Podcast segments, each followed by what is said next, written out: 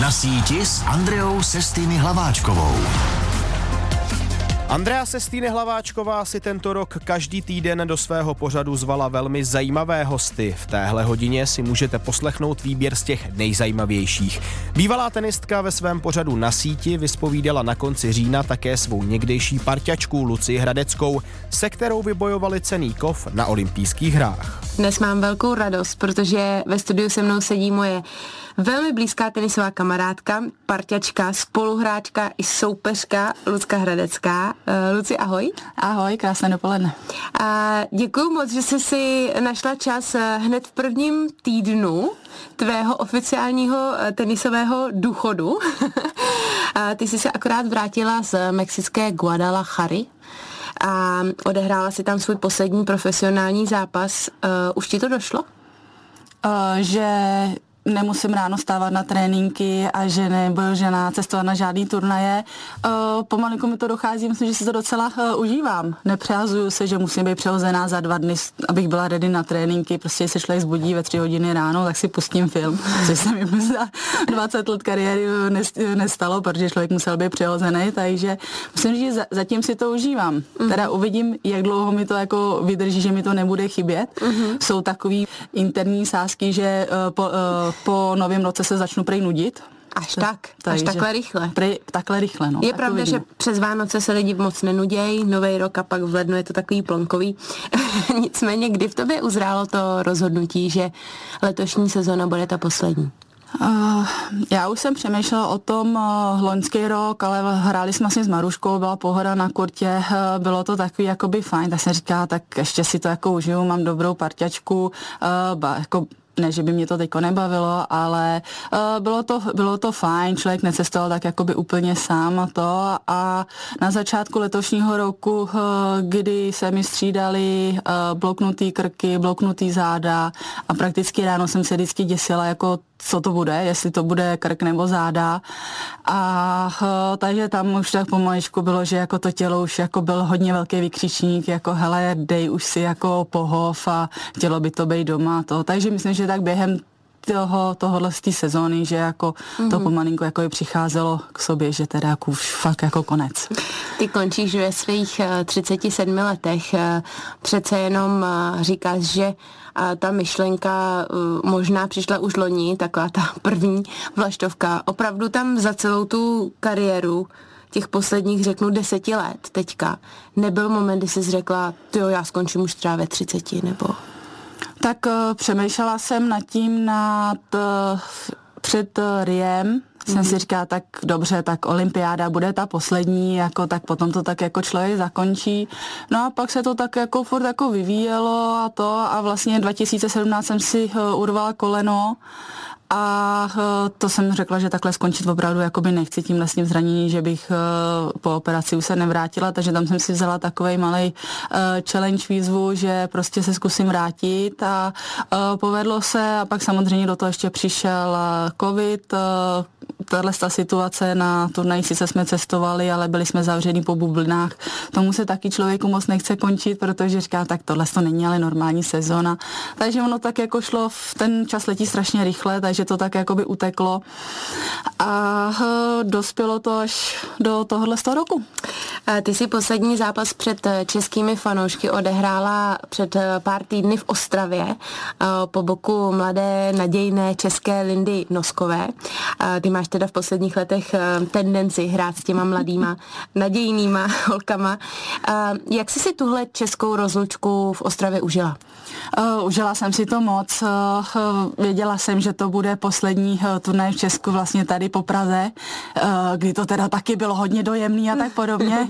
Myslím, že to jsem se rozloučila i s tebou trošičku, jakoby uh, měla jsem tam kamarády, rodinu a tak podobně, takže to byla jako pro mě taková malá rozlučka tady v Praze. Uh-huh.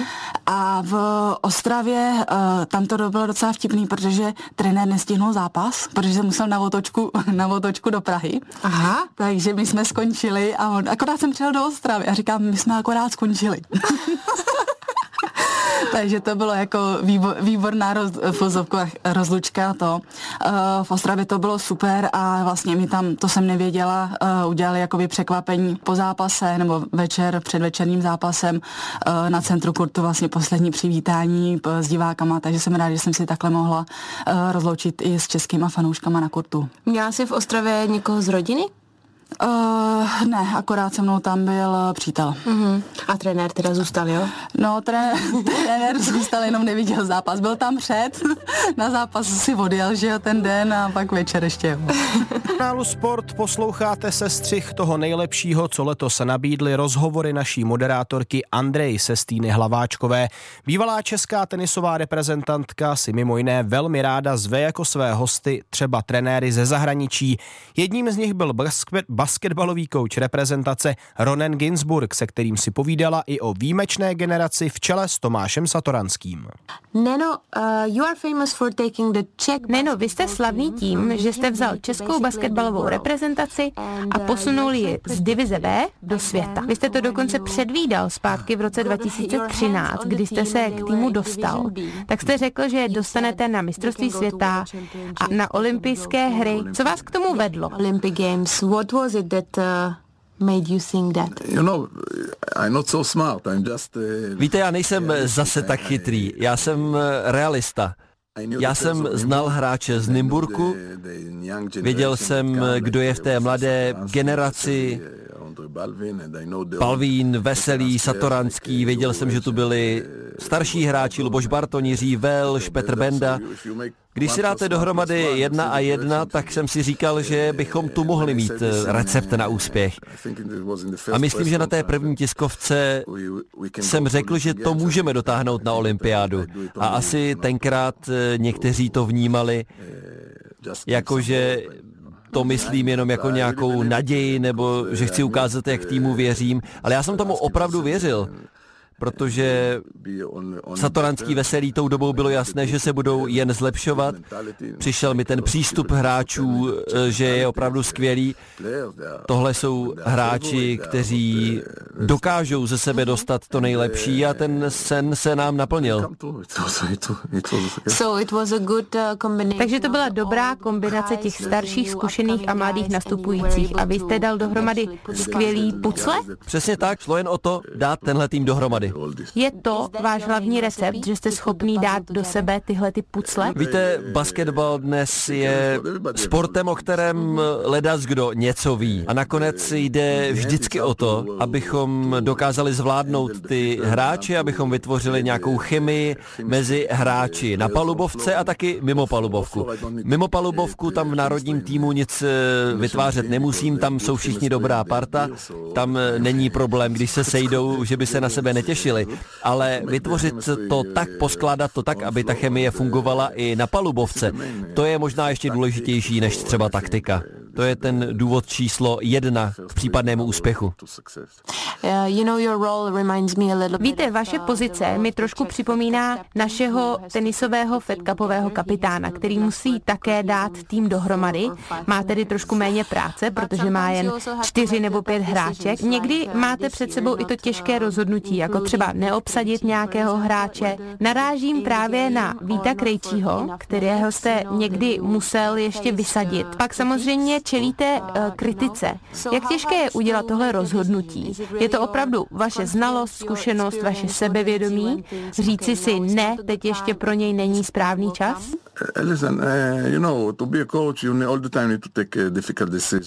Poslouchejte, jako trenér prostě se musíte neustále rozhodovat. Vím, když jsem Ondřeje Balvína vyškytl před Eurobasketem 2015, tak jsem byl kritizován, rozhodl jsem se pro Luboše Bartoně, bylo to těžké. Vít Krejčí, toho jsem eh, vyřadil v roce 2019 jako posledního před mistrovstvím světa. To víte, že jsou to všechno obtížná rozhodnutí, ale nakonec eh, to zafungovalo. Ale to taky. Samozřejmě, že jsem kritizován. Víte, kdo je nejlepší hráč? Víte, kdo to je? Ten, který nehrál. A víte, kdo je nejlepší trenér? Ten, který nikdy nebyl trenérem. Ne, ne, ten, kdo trénoval trénoval před vámi a ten, kdo bude trénovat jako příští. Takhle to prostě je. Kritika je samozřejmě na místě. Já nechci procházet úplně to detailně, jak to bylo s Vítem, ale možná, možná, kdybych ho nechal hrát, tak bychom vyhráli třeba ten zápas proti Řekům. Nevíme to jistě, je to skvělý hráč, ale já jsem se musel nějak rozhodnout a v tom okamžiku jsem se rozhodl pro nějakou sestavu. První dva zápasy jsme nějak sehráli a rozhodl jsem se, že v tom zápase s Řeckem vsadím na, řekněme, ty zkušenější hráče. No a nakonec tedy to nezafungovalo, nejsem si jistý, jestli s ním by to vypadalo jinak. Na tuhle otázku se samozřejmě odpověď nikdy už nedozvíme, ale je to, ano, je to součást toho, když jste trenér, u národního týmu obzvlášť. Měl jste skvělé předvídací schopnosti v roce 2013, že dokážete tým dostat až na olympiádu. Teď, po deseti letech s týmem České basketbalové reprezentace, co budete předvídat týmu příští rok?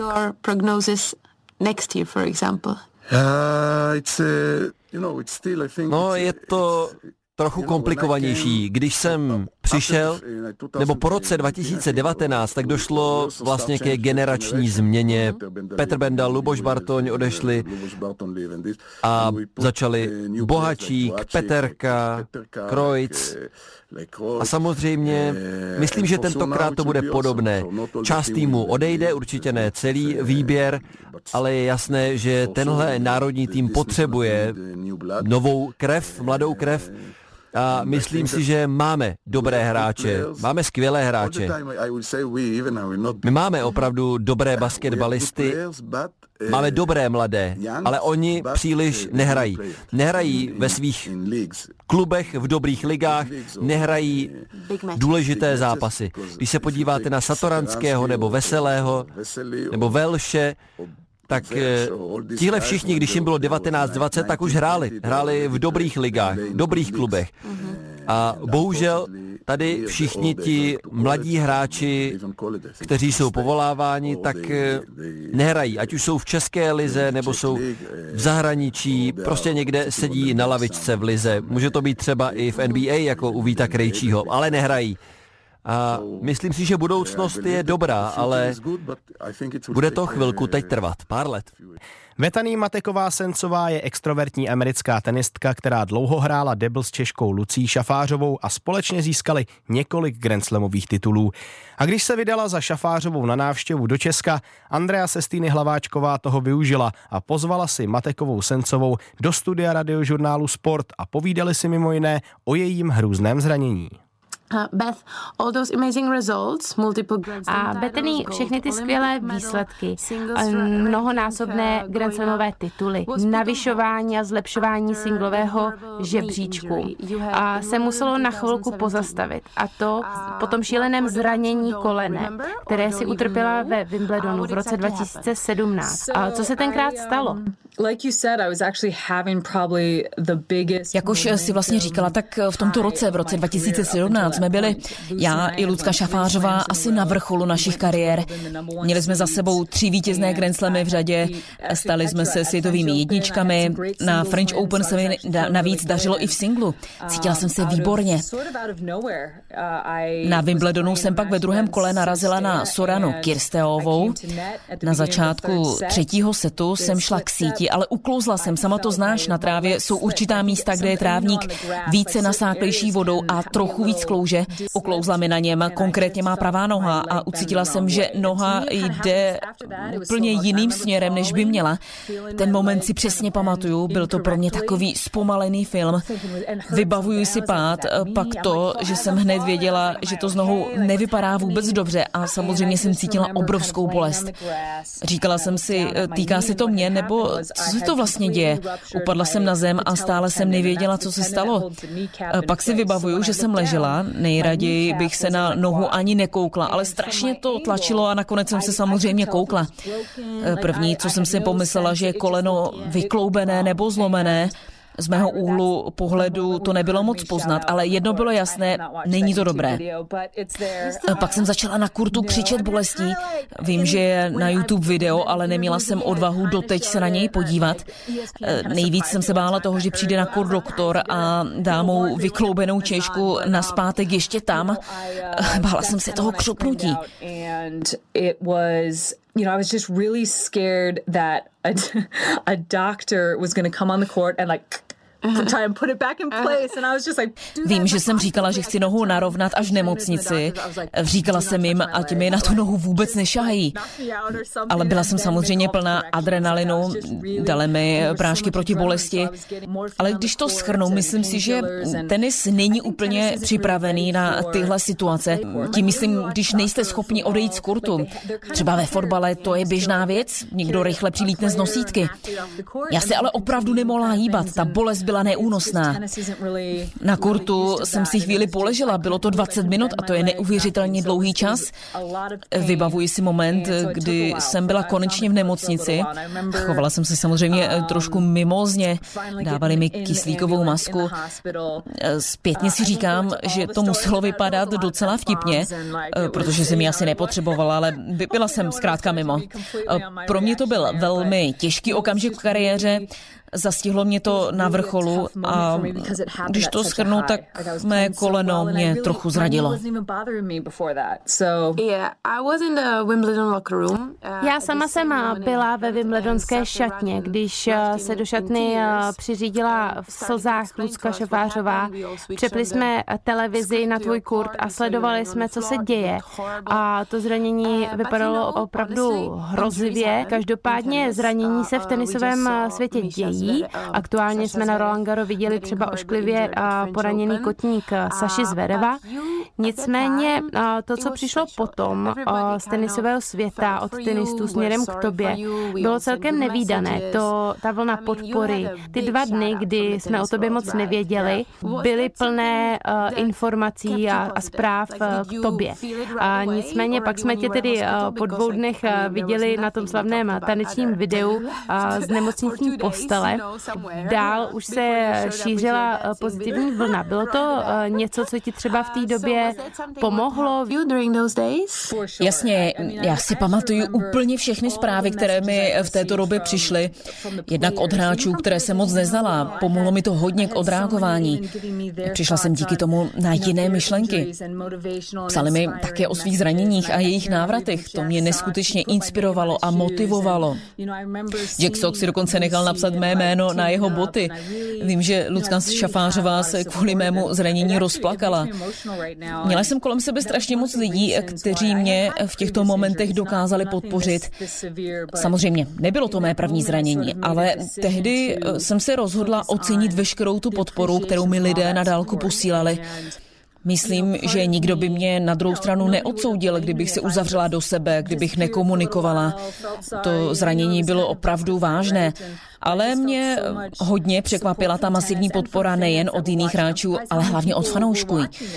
I proto mě tohle všechno motivovalo k návratu, i když eh, to šlo hodně pomalu. Šest týdnů jsem vůbec nemohla napnout nohu. K tomu, abych se sedla z postele, jsem potřebovala asistenci a tento pocit jsem do této doby nezažila.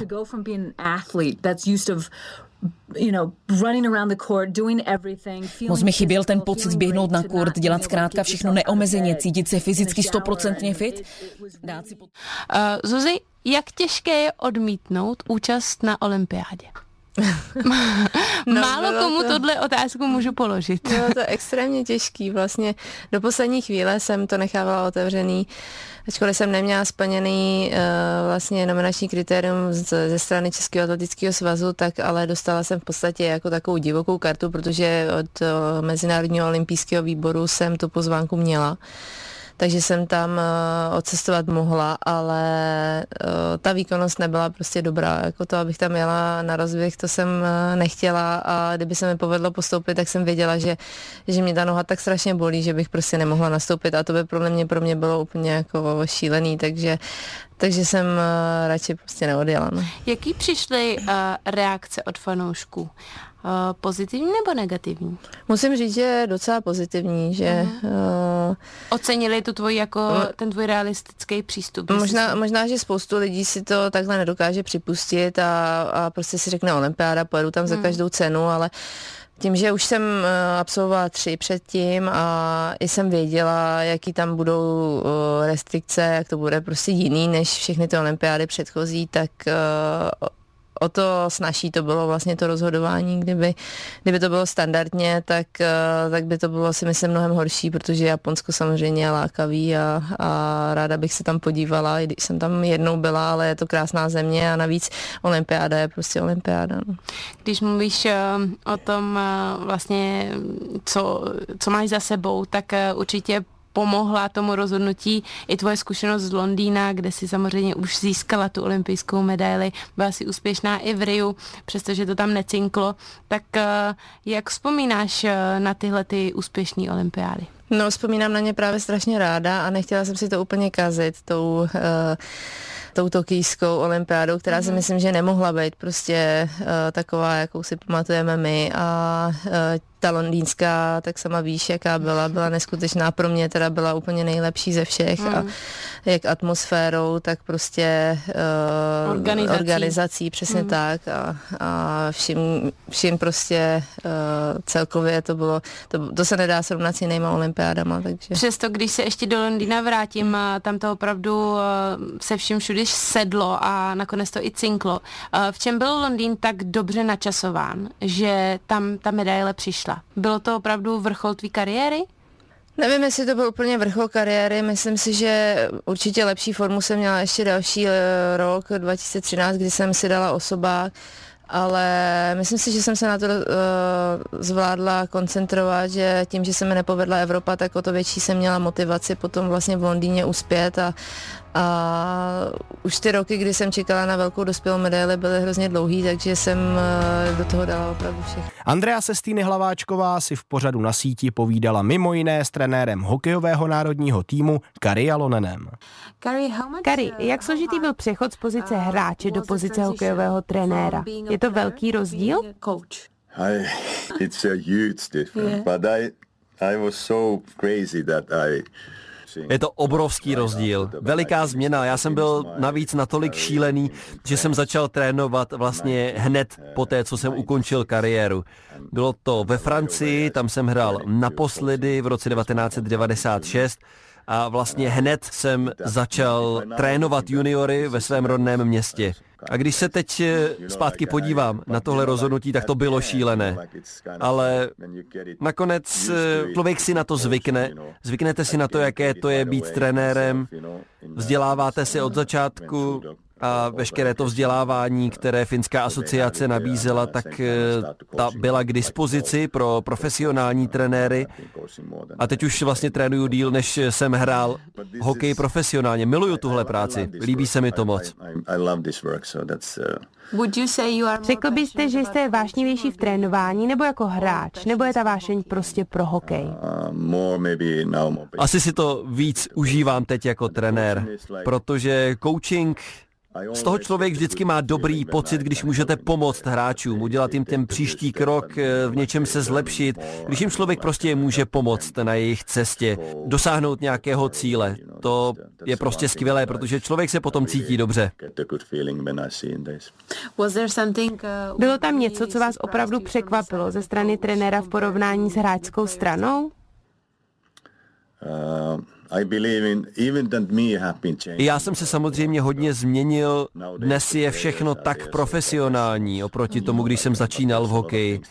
Myslím, že trenér je tu prostě dnes od toho, aby pomáhal hráčům. Já musím, aby všichni viděli, že mají stejný cíl a chci z nich ze všech dostat to nejlepší. A když jim chcete pomáhat, tak o nich musíte vědět všechno. Musíte znát jejich rodiny, jejich přítelkyně, musíte znát jejich koníčky, vědět, jaké jsou jejich silné, slabé stránky, abyste jim mohli pomoct se rozvíjet. Já věřím, že na těch tréninkových kempech před Tampere jsme tu byli prostě pro všechny hráče. Já jsem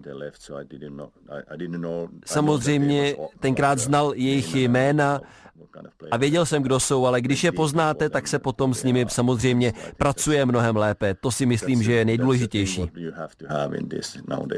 Poslouchej Sport. Radiožurnál Sport. Andrea Sestýny Hlaváčková si do svého pořadu pozvala také plavce Ondřeje Gemova, který se dostal v prosinci do elitní desítky na světovém šampionátu v krátkém bazénu v Austrálii. S českým rekordmanem si ale povídali třeba i o muzice. Rekordman Ondřej Gemov, středotraťař českého plavání, dnes se mnou na radiožurnálu Sport. Ondro, je pravda, že umíš repovat v 18 jazycích? Je, je pravda, že jako nějakým stylem dokážu přednést jako ve spoustě jazycích, co jsou. Dá se říct, že jako to asi může být i poslouchatelný nějakým stylem, ale rozhodně jako neplánuju nic jako... Vydávat? Vy, vydávat, je, má to asi ne. ale mám naposlouchaných jako dost textů ve Jak jsi se to jazycích, naučil v 18 jazycích? To znamená, že mluvíš několika jazyky, nebo? To, to vůbec, já mám dost jako dobrou audiopaměť, takže já když eh, si naposlouchám, ať už je to mluvený slovo, ať už je to film, ať už je to cokoliv, tak uh, ti to přednesu přesně slovo od slova, ale úplně stejným jako tónem. Hodíš nám tady nějakou ukázku. Jsme v rádiu, to by byla škoda ne- nezarepovat. Ježiš, to tak repovat nebudu, ale můžu, můžu, můžu předvést něco z toho, z té audio paměti, no, ale uh, přemýšlím nad tím, co. Harry Potter je fajn. Tak pojď do toho. Něco tě žere, Potre? Vsadil jsem se se svým otcem. Já tvrdím, že v tom turnaji nepřežiješ ani 10 minut. Otec je proti. Říkal, že nevydržíš ani pět. Je mi úplně jedno, co si myslí tvůj otec, Malfoy. Je to nelidská stvůra. A ty jsi ubožák. Bomba! Ty zrovna můj oblíbený Potter. Jo, takže já jsem to se znám. trefil, jo? jo, to jsi se trefil. No, takže, takže tak, no, takže myslím si, že kdyby tady ten, fot, ten fotr, no, kdyby, kdyby, tady, kdyby to tady běželo, tak bych se trefil jako asi dost dobře, no. To je bomba. Jak moc, eh, když jsme u té muziky ještě, mluvíš do toho, co se hraje na stadioně při tréninku?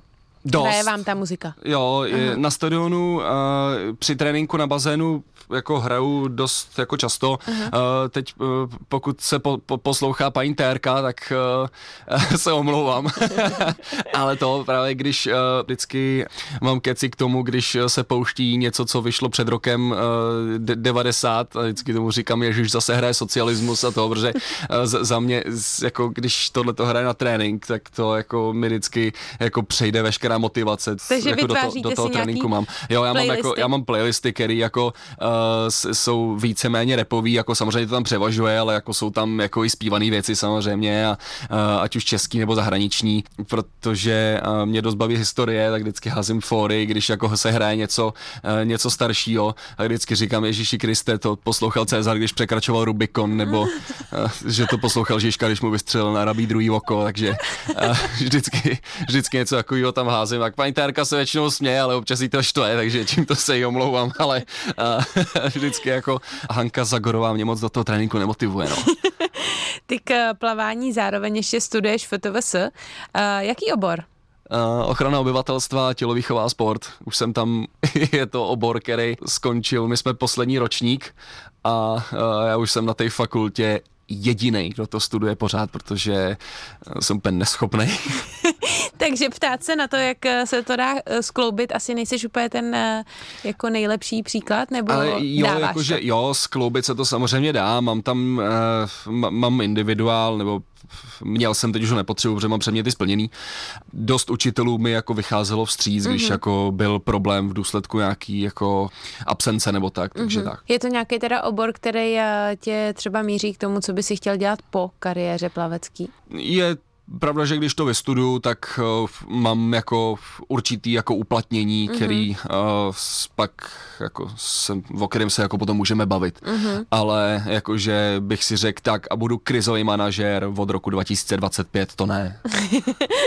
Je mi jasný, že máš před sebou ještě hrozně dlouhou kariéru. Děkuji moc za dnešní rozhovor, budu ti držet palce a děkuji moc. moc, že jsi se za náma zastavil. Taky děkuju.